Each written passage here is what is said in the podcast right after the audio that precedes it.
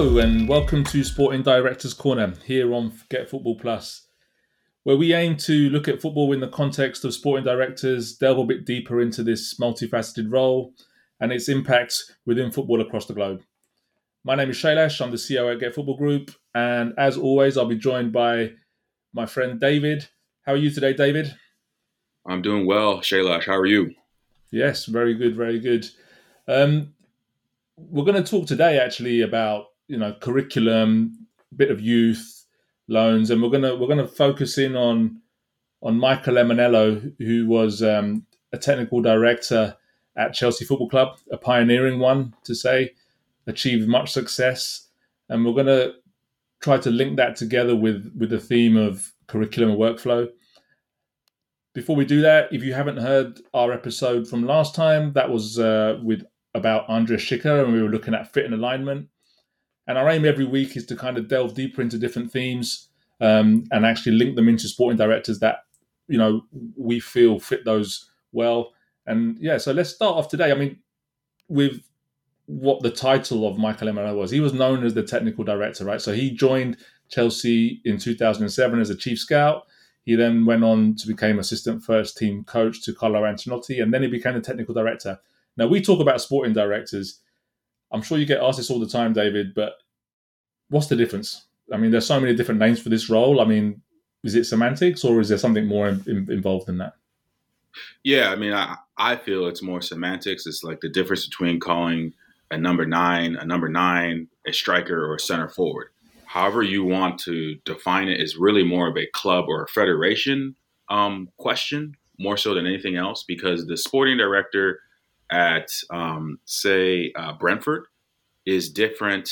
His roles are different than the sporting director for uh, Seville, like Sevilla is, or Inter uh, Milan, or um, uh, Bayern Munich, if I can get it out.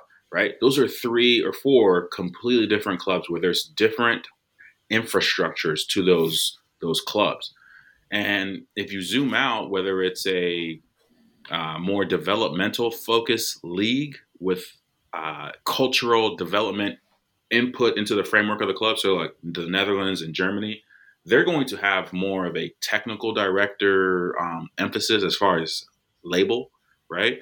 But then when you step into, say, Italy, Spain, maybe even sometimes Portugal, depending on, on the level of the club, they're going to have more of a sporting director because culturally it sounds, it, it has a different weight. Um, director of football is used as well too. So as you can see, like there's just there's three or four titles that can be thrown around, but it really is a club specific question. The, the the question it should be more along the lines of, okay, what does the sporting director at Chelsea do compared to the technical director at say Benfica?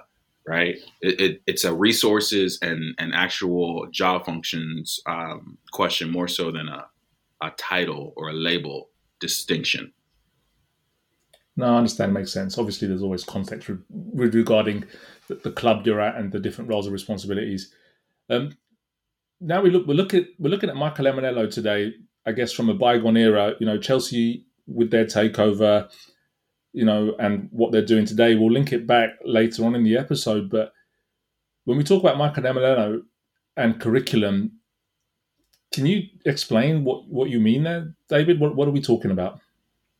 Yes, definitely. So if you look at the thread that I shared, uh, I think it was the beginning part of this month, one of the things that Michael Emenalo was uh, very good at, um, it's why he ascended to his role as technical director at Chelsea, is identifying talent. And what he was able to see is, quite frankly, Chelsea um, at the time. So what mid 2000s is when he was a scout, uh, first team scout, and all that. Uh, there was a lot of talent in their youth setup, a lot of talent. But at the same time, is Chelsea, Roman Abramovich, Champions League, Premier League. You're fighting at a high level every single season for at least three trophies. Um, however, when I talk about directors, sporting directors, technical directors, directors of football, the, the element that is unseen but it's heavy, and most fan supporters don't like it, is that there's always a financial element to these decisions. And it's a whole lot more expensive and costly to buy talent, buy ready-made talent, than to develop talent. And also, when you have a, an owner of the the magnitude of Roman Abramovich, you know, for let's just say respectfully pride reasons, they want to be at the top of every table. Period. So what Emenalo was forced with was okay, but how do we sustain that? And, you know, you're not always going to have Didier Drogba and Salomon Kalou, or Kalou, excuse me, Nicolas Anelka. You're not always going to have Frank Lampard. Um, you're not always going to have Jose Mourinho as manager. How do we sustain the talent? Uh, and that talent is sustained by using the youth academy as the main conduit, the main pathway to the first team. His main remit to Roman was to get talent into the team, into the first team, excuse me. However, he saw very clearly that the key is to get the talent sooner, faster than other people and get them into Chelsea's setup. And if you look at any of the, uh, wow, probably 200 plus threads I've done on directors, that is a theme. How do we get talent sooner? How do we get them in our setup sooner? Because if you can control their development, if you can control that curriculum, as far as what are the benchmarks what benchmarks do we have for Mason Mount? If you can know that when he's 12, you will know if he can be a first team player by the time he's 16, 17. Obviously, I'm making up those numbers for the sake of illustration, but you have to have that protocol in place prior to you getting talents um, to, to profiles coming into the club.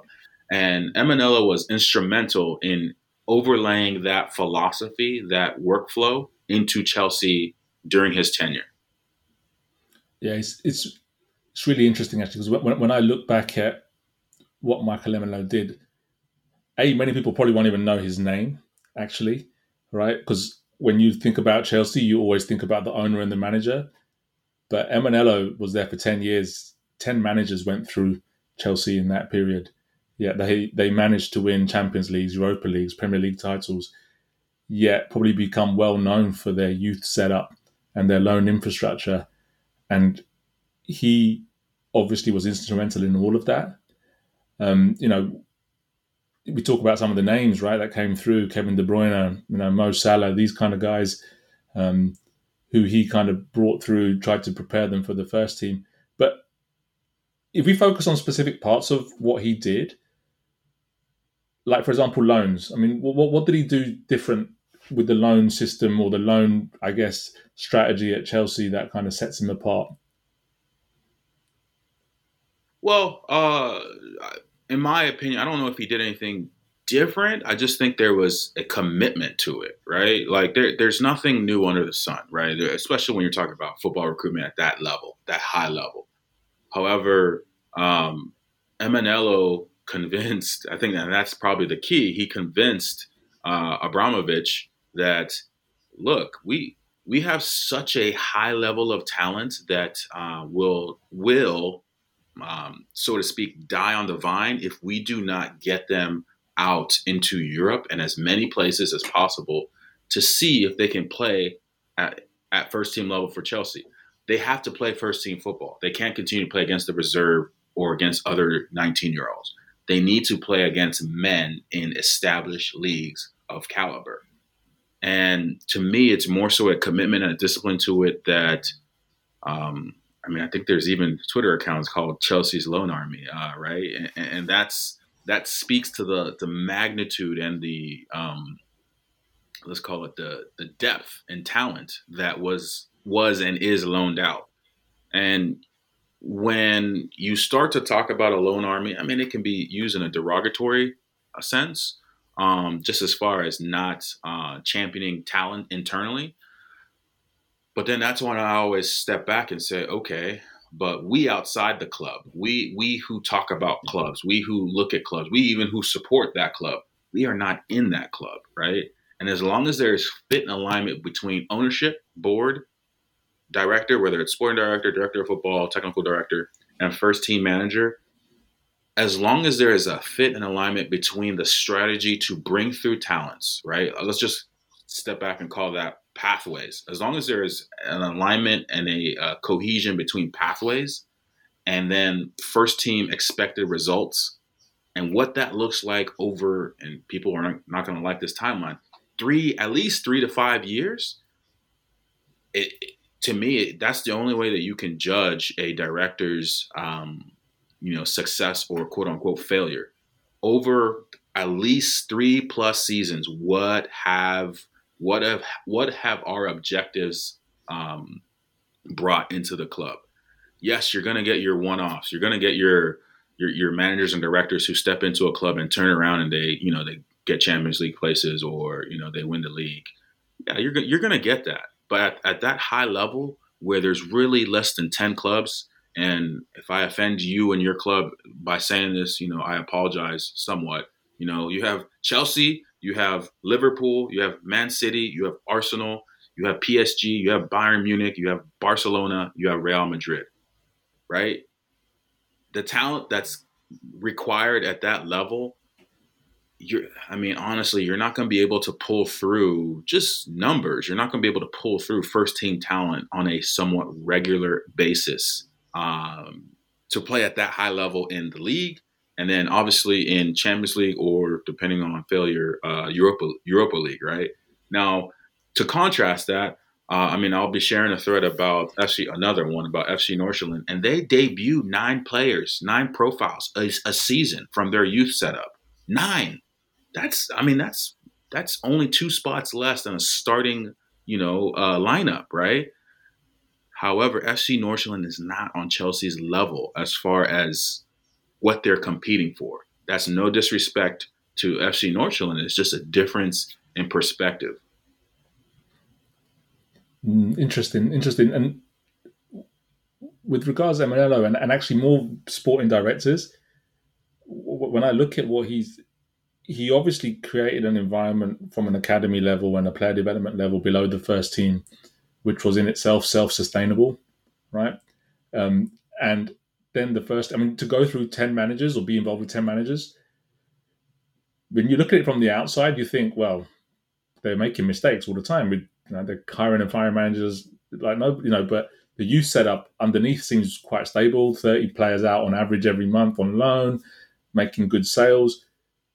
Would you regard his tenure as a success there in terms of? I mean, how, what, what do you think? I mean, is that when I look at like KPIs or sporting directors or something like that? I mean, I'm just curious as to what you're seeing. How does that work? Oh man, you blindsided me with this question. So I, I know I did. I, I, know I did. It wasn't. It wasn't in the list. I'm sorry, but it just it just hit, it, it, it, it, it, it, wasn't. it just hit me. So I thought, let, let me ask you. Uh, no, no. I love the question. Honestly, uh, I, I'll answer the question, but also qualify my answer as it being my opinion. I am biased.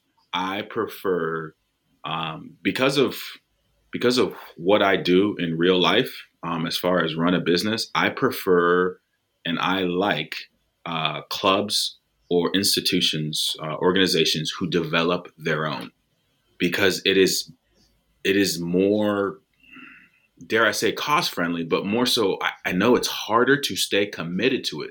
Forget about how much it costs. It's harder to stay committed to it, and it speaks to a broader and more uh, uh, let's call it discipline, strategy, and vision.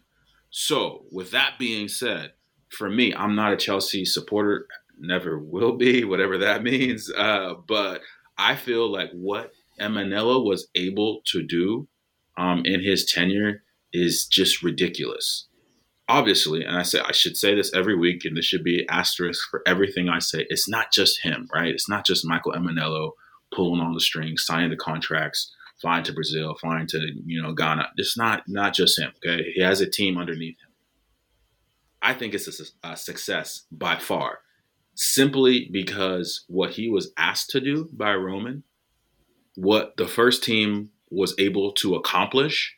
Because I mean, we have this. It's human. It's not a, necessarily just a football thing. We have this. Uh, I'm going to call it a flaw as humans, where our thinking is very binary oh well, Michael is only focused on the academy. He didn't. He was not instrumental in signing Eden Hazard or what have you. No, he, he has to do the whole thing. he has to do the whole thing. He has to sign first team players. He has to recruit first team players. You know, has to be able to uh, see if a profile has a um, let's just call it a tenure in the club in their setup. Is he loanable? You know, he has to do the whole job. So w- with those qualifiers, I think it's a success. But then obviously, I'm I'm not Roman, so uh, I know his I know Emenalo's tenure at um, Chelsea ended because I believe it was Conte who was the manager. Mm, that might be wrong. Uh, anyways, he he stepped away from the club because he was exhausted, and I think that that exhaustion speaks to uh, the level of magnitude his his his oversight into their recruitment and pathway development was at the club. If you look at the the youth products that came through Chelsea in his tenure, yes, I understand some of them were there potentially prior to him being in that role. Yes, um, he still uh, let's just call it signed the, the bottom line to launch them forward um, in either the first team or to sell them on. If you look at that stable of players, it is eye watering. It is eye watering. Kevin De Bruyne is a generational talent. Uh, Mo Salah is a is a very good uh, striker. However, you know, at the end of the day, there's always going to be qualifiers as far as you know. Well, they could have they could have won more, uh, say Champions Leagues or more domestic title. Okay, that's that's fine. That's always up for debate. However, I feel what he was able to do at volume is maddening because the quality is there, but at volume is is is insane to me. Yeah, no, I mean, it must. I can only imagine what he must have felt when the manager told him that he didn't fancy Kevin De Bruyne or Mo Salah.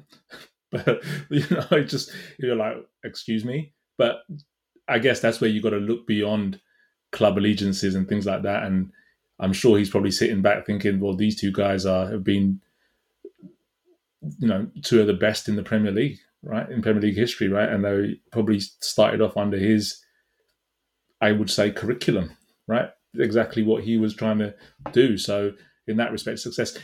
Moving forward just a little bit now, I mean, his his remit obviously was pretty broad, or actually maybe he forced his remit, and you know maybe Roman came in and says, "Listen, I just want to win, just make me win." Right, but he goes, "Yeah, you want to win now, but uh, can we keep you winning in the future as well?" Which is probably where the youth and everything comes in. Do you think the role that he had is different from what sporting directors do today? I mean, is it broader, narrower? You know, what, what, what are you seeing from the research that you've done? That's a great question. I I think I think it doesn't have to be. You know, when when we look at the clubs who see sustained success, they do the same boring, somewhat narrow things every single window, day in, day out month in, month out. I mean, I know I talk around it a lot. Um, yes, Real Madrid lost yesterday. Okay, whatever. Um, I, I, say that not as a fan or a supporter, but okay, whatever. Look at who they bring in and look at who they push out. First team, first team, just first team. Uh, what was it? Two seasons ago, they told Sergio Ramos, "Hey, like you know, here's a contract, but you know, you're not gonna be, you're not gonna be, you know, first name on the starting lineup every match day. And a player of Sergio Ramos's um, caliber and ego, I say ego respectfully in a humble way, his ego should not be happy with that at all. Should not, you know? And he moves on to Paris Saint Germain. Yet they bring in, obviously, my timelines are not super uh, tight on this, but they bring in Endrick. They're, they're looking for the next Vinicius. They have Rodrygo Goes. You know, they, they, they, I mean, they have talent that is coming in, and I understand those players aren't necessarily center. Well, they're not definitely not center backs, right? However, the sporting director role is very much about. I'm going to call it intangibles. Um, yes, yes, you need to be able to spot a talent. You need to be able to see a pathway. However, one of the things that Emenalo talks about um, that it's easy for me to gloss over. It's easy for everybody to gloss over. Is there's there's a level of diplomacy and social uh, intelligence that allows you to to cycle through managers and to cycle through player intermediaries and agents and family members and players themselves to be able to get you to a point where you make the best, most contained decision with the information that you have. So I understand to a degree I'm not necessarily answering your, your question directly, you know, however, the the sporting director does not it, it in my opinion, it doesn't need to change. There just needs to be a decided upon end goal, mission, if you will, and how are we going to align ourselves to that decision? Because the sporting director isn't he cannot do it himself. There has to be current results. There has to be wins. There has to be wins. You know, there has to be advancement in league and um, uh, uh, Champions League or Europa League. You know, there has to be tro- uh, cup wins. There has to be that. Some clubs focus more, maybe not more, but they have a focus on selling players on and having profit because they need to be able to do that, uh, depending on their situation. But the role doesn't have to be different. There just needs to be alignment. So it kind of goes back to your initial question. It really depends on the club. It really depends on the club. You know, uh, when, when we look at, uh, and I talk about them maybe too much, but when we look at uh, Sevilla and, and Monchi, the main reason, the main reason why they've had such a uh, tumultuous season is because of ownership issues. People will say, well, that doesn't have anything to do with the players on the pitch. It has everything to do with the players on the pitch. One person cannot keep uh, grown men from punching each other in the boardroom and then keep a straight face and walk down to the changing room and say, guys, everything's okay. Just do what you do. It's impossible. And I can say that as a, as a former athlete myself if there's dissension in the club at any level, it will touch the performance of the players. It has to. So the sporting director role, I think it's been more. I think there's been advancement and definitely in technology and tools and resources. But at the end of the day, um, you you have to be you have to be a people first savvy leader of, if not the mission, attention you have to be able to get the attention of the first team manager and the players, and then obviously, probably most importantly, ownership and the board to focus on the objective. Because if you can't do that, that's when the wheels will fall off. It brings us nicely on to today at Chelsea, I guess.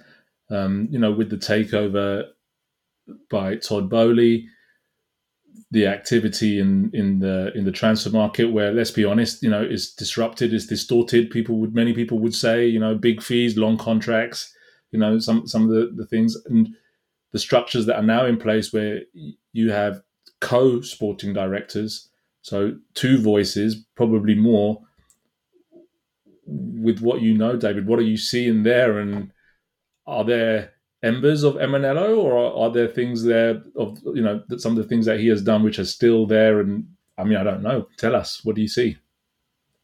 Uh, another question. We talked about this prior, so I'm not as blindsided, but uh, uh, you're gonna you're gonna make me uh, share some hot takes. Uh, I mean, in all fairness, anytime there's change, and every time, every any, if there's a takeover, that group needs time. I uh, I will never be an advocate of turning and burning leadership, managers, directors. I just I don't.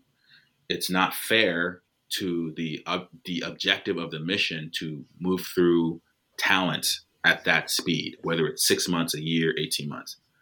That being said, what I see, this is me. This is this is me trying to be objective, but this is my opinion. Okay because um, I'm I'm not in the club and I don't know more of the details. Anytime you have multiple eyes and multiple chairs before the first chair, before the person who makes the decision, you're going to have a confluence of opinions and, and point of views that are always going to clash. You know, they're just they're always going to clash. Um, maybe not in a sense of you know Cristiano Ronaldo's better than Messi. I mean that's an obvious like exaggeration but maybe it's more so to the line of, hey, we have two or three players in our youth setup that can fill that right back role. Well, who gets the final say? Who has the final decision? Right?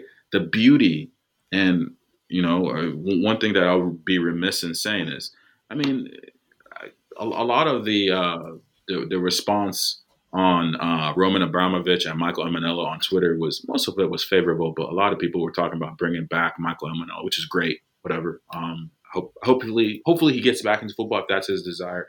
But a lot of the other conversation was about um, how Roman was better than uh, Todd and all. Look, I will never get into that. However, Roman is not at the club for a reason, and I will leave it at that.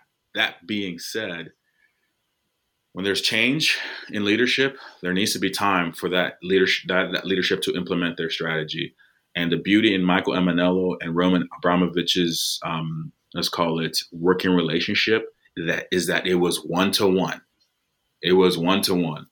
Roman said, when Michael said, this is how. Roman said, I don't like that. Michael said, let me show you how. I'm oversimplifying a 20 plus year relationship very dramatically, right?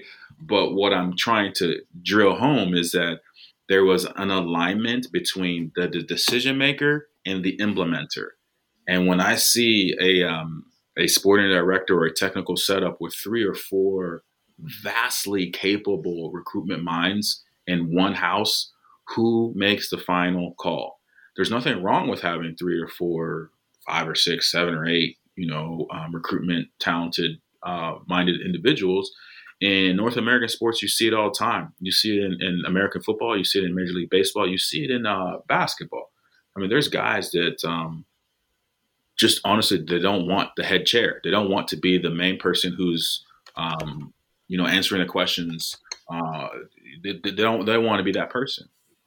But with Chelsea, if we if we link Emenalo's tenure with let's just call it the new tenure with Todd Boehly and I mean, they've they've gotten a couple Red Bull guys. They've gotten uh, they've gotten talent without a doubt. However, who calls the shots? Who actually helps to solidify um, what is very I don't know if they're a sleeping giant, but a very cranky giant. Like who who gets to um, make those final decisions? Um, some would say, myself included, some would say that's Todd himself.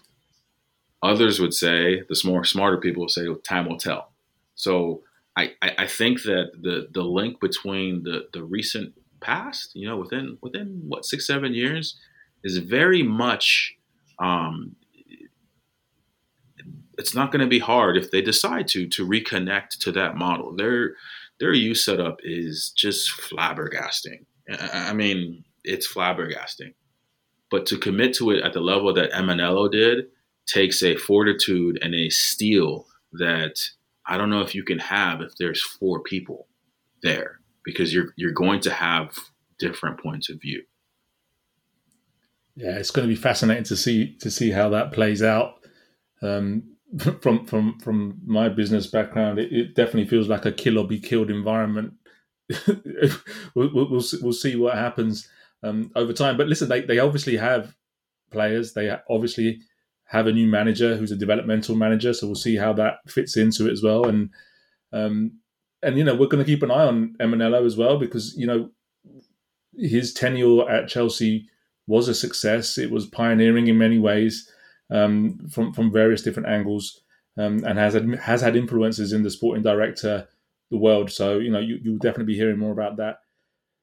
David, thank you so much as always. I think we can wrap this up now today. Um, we've got some really exciting episodes coming up, some really interesting themes. You know, we're going to be looking in a bit at Brighton in you know in, in the coming episodes. So please keep an eye out for that. Please subscribe um, to the podcast. You know, we really, really would value your feedback. You know, any opinions you have, any thoughts you have, good or bad, um, we can take it. So please let us know. I will put David's Twitter handle in the show notes. Please give him a follow. He's got some great threads, does loads of research, spends so much time. It's really, really interesting. Um, and as always, keep an eye out on our Get Football media outlets where you know we cover European football, world football with news, videos, opinions from some of the most plugged-in analysts across the football landscape. Um, I'll also add that link in our show notes as well. And lastly, just want to say have a good day, and we'll hopefully see you on the next one.